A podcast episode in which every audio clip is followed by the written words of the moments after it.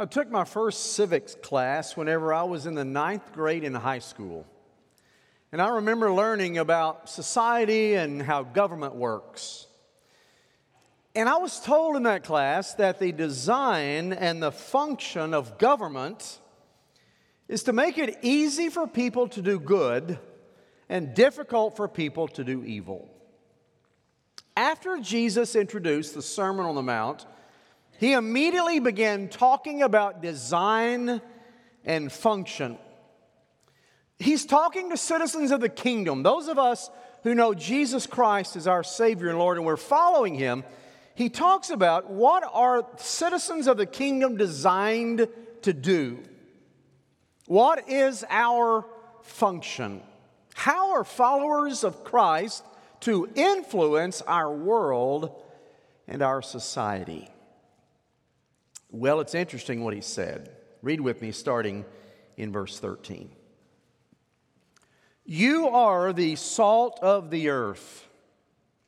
But if salt has lost its taste, how shall its saltiness be restored?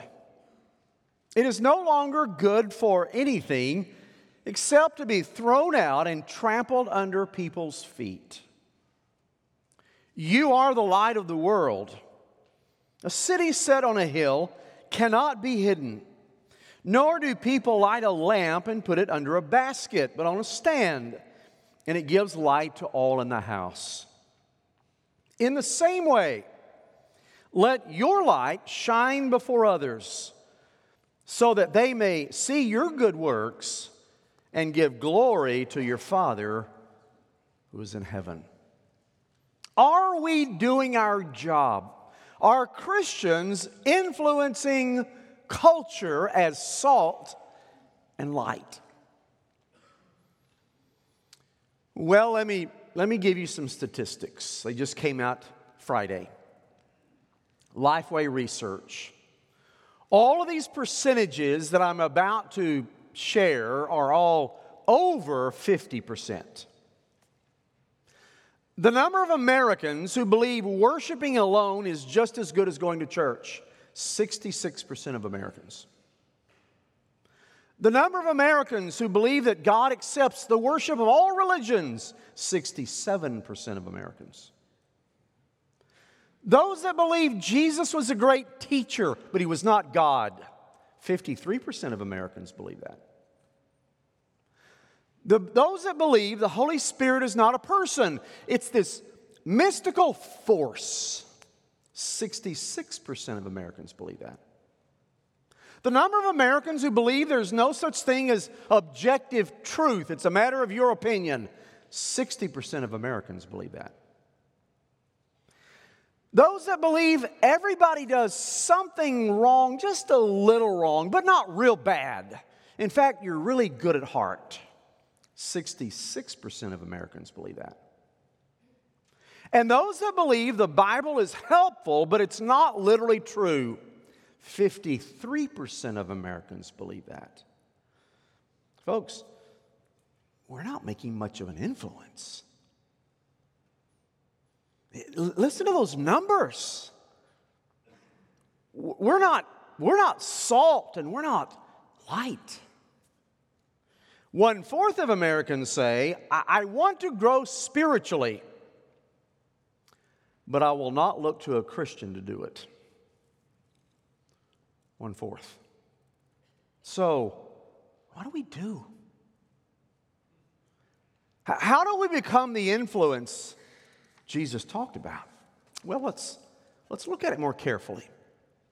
In this passage, Jesus used two metaphors one of salt and, and one of light. So let's, let's look at them both. First of all, letter A on your outline, verse 13, let's look at salt. Salt. Jesus told the disciples, remember, he's talking to the crowds, but specifically addressing the disciples sitting here, all 12 of them. He looked at them and said, You are the salt of the earth. Now, he's talking, he uses the word you plural, so he's all 12 of them. And the word you, humeis, is put in the emphatic position in the syntax. So, in other words, he emphasizes the you. It would be like him looking at them and saying, You are the salt of the earth. You Christians are to be the ones influencing this planet for good. Notice he said you are. He didn't say you should be the salt of the earth, or, or eventually you're going to be, or ideally it would be great if you could be. He said, You are. Present tense. Salt of the earth. Now, what does salt do? Well, it flavors your food, obviously. It uh, preserves, it keeps meat from decaying. They used it in biblical days for that. Uh, it's used as fertilizer in small doses. It's uh, used in nutrition. It's used for healthy drinking water. Back in biblical days, salt had so many uses and was so valuable, they used it as payment to the soldiers, the Roman soldiers. In fact, the Latin word for salt is sal, S A L, without the T, S A L. We get the word salary from it or you're worth your salt. That's the phrase meaning you're worth your, your salary, your payment. So, salt in biblical days was valuable. So, Jesus was saying, believers in Jesus, you are to positively impact our world. Live your life in such a way you witness to, the, to prevent the decay of culture, teach what God has taught us, and be blessings to others. Salt. But then Jesus asked a good question What if salt is no longer salty? What happens if salt does not do what it was designed to do and it's supposed to how it's supposed to function? What if it has lost its influence. What do you do? Can salt do that? I mean, those of you who are scientists in the room, you, you know sodium chloride is a stable compound. It doesn't really break down. Sodium chloride is always sodium chloride. So, how can salt become unsalt? It really can't, can it? What was Jesus talking about? Well, in biblical days, most of the salt came from around the Sea of Galilee region and then the Jordan rivers that flowed down to the Dead Sea. The Dead Sea, by the way, the Old Testament, known as the Salt Sea, nine times saltier than the ocean. There's a lot of salt in this region. So in, in, the, in the Sea of Galilee area, they had the marshes, the salt marshes. And rather than by evaporation of salt water, they got their salt from the marshes. So the salt contained impurities so the actual salt, being more soluble than the impurities, could actually be leached out, and it left you with a residue that looked like salt but wasn't, and it was worthless. So you would see people at the Sea of Galilee region pull out the salt that could be used, and what else that looked like salt, actually impurities, they didn't bother with. They just walked on it and trampled underfoot of men, Jesus said. The salt could not have influence because it had impurities in it. Wow, that, that says something to us, doesn't it? Maybe, maybe one of the reasons we don't have the influence we should, we have just as many impurities as the lost. Salt. Jesus said if the salt has lost its saltiness or its savor or its tastelessness. Notice the word that's used, you'll see it on the screen there in Greek, it's the word moraino. It comes from the, the root word moros, and we get the word moron from it. It means foolish, useless, or stupid. Now, we don't use the word stupid in our house, so we'll go with the foolish or the useless. Salt that no longer does its function is foolish, useless. And Jesus said, How can it be restored to saltiness? How can salt be resalted? How can sodium chloride be sodium chlorided? How you can't salt salt. So, if it's no longer useful, you throw it away. It doesn't function anymore. If salt isn't salty, it's obsolete. And, folks, when Christians stop being an influence, we're worthless. What good are we? We're obsolete. Whenever Christians stop being influential, what we're designed to do, what, how we're to function, he, he just puts us on a shelf and doesn't use it, he throws us away. Because our one task is influence. We had an iron a while back to iron our clothes with, and it stopped working. If irons stop working, there's not a whole lot else you can do with them, right? I guess you could use it as a hammer, I guess, I don't know, or, or a paperweight, or. But if an iron doesn't iron, we throw it away. And if a Christian doesn't influence, Jesus said you're pretty much worthless. Our design and our function is to influence, so we're obsolete and no longer doing what we're designed to do.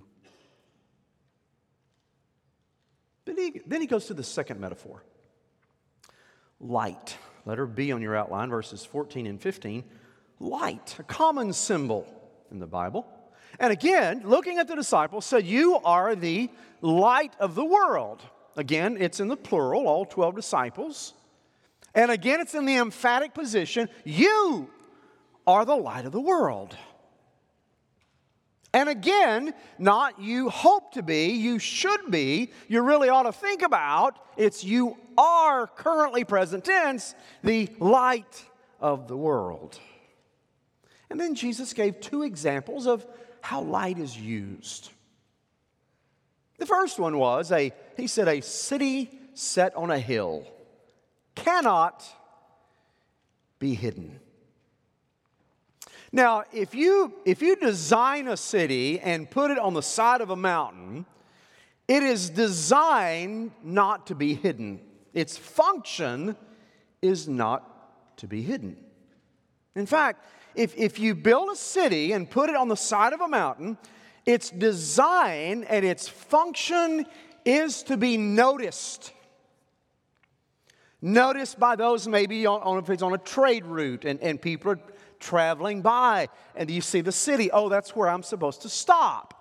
Or if you're on a body of water and it's dark in a city on a hill and it's all lit up, it, you're, you're traveling on the body of water and you go, oh, there's the city. There's where I'm going. So the city on a hill is there by design not to be hidden for everybody to see. Isn't it interesting? Jesus told the disciples, You are here as a city on a hill by design for people to see you, not blend in, to see you. And see your light. And see your shining. And see who you are in Christ.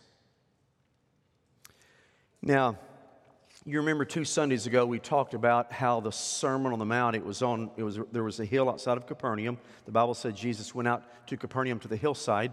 You go to the west, there's a mountain, a slow, slow slope, and the Sea of Galilee's here. So the slope goes up like this. Jesus stood up on the mountain. The crowd was down below. So the crowd was down below by the sea looking up at Jesus up at the slope. Now, Two times ago, whenever we went to Israel, we go once a year, take 50 of you with us. When we went two times ago, our, our, our uh, tour guide, Yuval Shemish, pointed out something to us. There were some remains on the side of the hill above Jesus of an ancient city. There was a city, whenever Jesus was teaching there, a city that was prominent at the time, that was on the side of the hill of the Sea of Galilee, called Safed, which meant lookout. And they built it there on the Sea of Galilee for ships to be a lookout across, and it was very prominent. And as Jesus was teaching and the crowd was looking up, it would have been over his right shoulder. So, as Jesus looks at the crowd and the disciples and says, You are the light of the world, a city set on a hill can't be hidden. And they could see directly over his shoulder this city sprawl out on the side of a hill. By the way, Safed is still there today. Uh, it's a modern city. Here's a picture of modern Safed. If you look at the lower right corner of that picture there, you'll see it is sitting on the side of the slope of a mountain. If you look at the left, top left picture, that is the same picture, but it's looking at the bottom of the mountain, looking up the slope. You see the city set on the hill. You see the road coming down there. That road, if you follow it down, today will take you down to the Sea of Galilee. So this city of Safed is still there. It was there in ancient days. Tradition says Jacob, before he wrestled with the angel in Genesis, stopped at Safed, did some study and reading and, and time with the Lord before he went with the wrestle with the angel. We don't know. Safed today is a city of about 36,000 people, about 3,000 feet in elevation. But in biblical days, Safed would have been interesting because the Sea of Galilee didn't have electricity. Nobody had electricity in those days. Sea of Galilee is a body of water sitting between two mountain ranges, so it looks kind of like a hole or a pit. So at night, it's especially dark. And so, as you're coming miles and miles away up the Sea of Galilee from the south to the north, you're seeing a light, the candles, the old, the old lamps, the candles from all the city of Safed lighting up all the Sea of Galilee, and everybody in the darkness could see that city. Very obvious. What an analogy. Jesus says, You in the pit of darkness in our culture, Christian, you're the city set on a hill. You're the one they should look to for hope. You're the one they should look to and see light. You don't blend into the darkness with them. You're the city up here for everybody to see. So, the believer, the city cannot be hidden. It is impossible not to be noticed. A Christian who follows Jesus as Lord, takes His word as your authority, lives out the way that you should live, goes by the teachings of Christ, folks, you can't be hidden. You will be noticed. You will be that city. It's impossible not to stand out because the darkness is so dark. Here is the second example a candle, verse 15. Nor do people light a candle, Jesus said, put it under a basket, but on a stand. It gives light to everybody in the house. The design and function of a candle is to be displayed. You don't light a candle, put it in the closet, do you? Unless you're trying to make the closet smell better, but you don't give it for light there. This time a year ago, we were in the midst of a deep freeze right here in, in, in Texas, our grid didn't work too well, and all of us lost electricity. Most of us lost electricity for several days. And my family and I, we got candles and put them in, the, in our main living room, on our main living room table. We didn't light them and put them in the garage, it'd do us no good. Candles, by their nature, are designed to be displayed, where they give light to everybody in the room. And Jesus said, You're that candle. You're that light. You don't light it and stick it in a church somewhere. You don't light it and stick it in a closet. You light it and you put it out to be displayed amongst the darkness. And if the world is going to see light, it's going to have to see it in you and me. Now, the last verse, the command, letter C on your outline, Jesus gives a command. Listen to what he says carefully, verse 16. In the same way. Same way as salt, same way as light. let your light shine before others so they may see your good works and give glory to your Father in heaven. Here's the picture Jesus is telling the disciples, just like salt and just like light, you're to be influential. People are to see you. And when they see your good works, they won't glorify you, they'll glorify God. That's how it works. Now, you say, good works, is that what I'm designed to do? Yeah. That's your function. Ephesians 2:10 says that. We are his workmanship created in Christ Jesus for good works. What are good works? Well, you're going to hear about them for the next 14 weeks of the Sermon on the Mount. Those are the good works we'll talk about. People should see your good works and glorify your Father in heaven. Now, I was at this point in the sermon going to sing this little light of mine. You don't want to hear that. But that's our jobs. So many Christians want to blend into the darkness. They don't want to stand out. They want to appear just like everybody else. They don't want to be different. They want to wear what they wear. They want to go where they go. They want to live like they live. They want to vote like they vote. They want to decide like they decide. They want to believe what they believe so they don't stand out. And whenever you don't stand out, you're not doing what you're designed to do. If an object doesn't do what it's designed for, you stop using it. And Christians, if you cease to do what you're designed to do, if you don't function anymore, God just sets you aside. Or could He even take you out of this world if you're not doing what you're placed here to do? You're salt and you're light.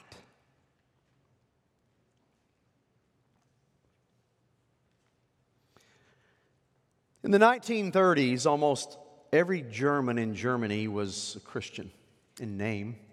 60% of the population was Roman Catholic and 40% was Protestant. And then the 1930s, initially, the teachings of Adolf Hitler and the Nazi Party found sympathetic ears in the churches. The churches were all in favor of Hitler at first. All the Christians were for him and for the Nazi Party.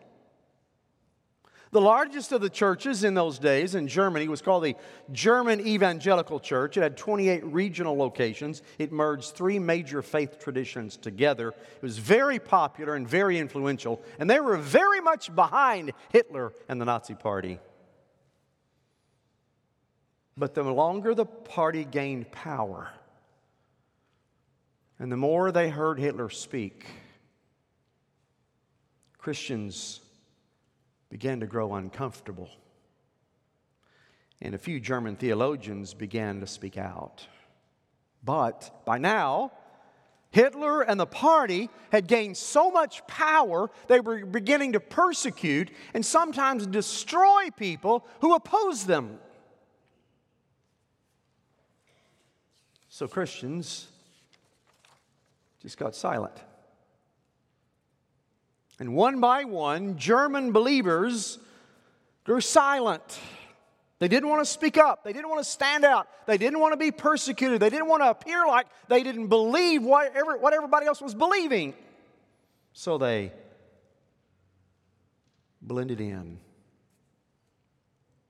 And two pastors began a movement, wasn't popular, but two pastors began a movement in Germany called the Confessing Church. Pastor Martin Niemöller and Pastor Dietrich Bonhoeffer. Martin Niemöller spoke out and said, Christians, your ultimate authority is not the state, it's your Lord. And you can't be quiet. You've got to stand up and you've got to speak up. He was jailed seven times by Hitler for going against what Hitler taught. The other pastor was a young German pastor by the name of Dietrich Bonhoeffer. Here's his picture. Bonhoeffer was eventually killed by Hitler for speaking out. He was hanged. But here's what Bonhoeffer said Christians, you are to, are to be the ones speaking up against Nazism and against Hitler because it contradicts what your Lord told you. And Germans remain quiet. So Bonhoeffer wrote a book, a 320 page book called The Cost of Discipleship, taken from the Sermon on the Mount, the section where Jesus said, You are to be salt and you are to be light. And in this book, he said, Believers, you must stand up to this culture of darkness. Listen to what he said, page 106. Quote Christians, flight into the invisible is a denial of your calling. Flight into the invisible is a denial of who you are. A community of Jesus that seeks to hide itself has, call, has ceased to follow Christ. A community of Jesus that seeks to retreat and hide itself is no longer following Christ. End quote. It fell on deaf ears. So, friends, here we are 85 years later in a dark culture. It doesn't like what you believe very much. You name the topic. And if you believe it, they'll cancel you. They'll stop doing business with you. You may get fired. So, what are you going to do? Blend in? Or be salt and light, which is your design and your function. Lord, I want to pray today for our church that in the midst of a dark culture, we will be that city set on a hill. We'll unashamedly proclaim Christ. We will unashamedly proclaim the words of Christ and the words of Scripture and live those, not being afraid of who's going to respond and how they're going to respond. Father, help us to live up to our function and our design. In Jesus' name.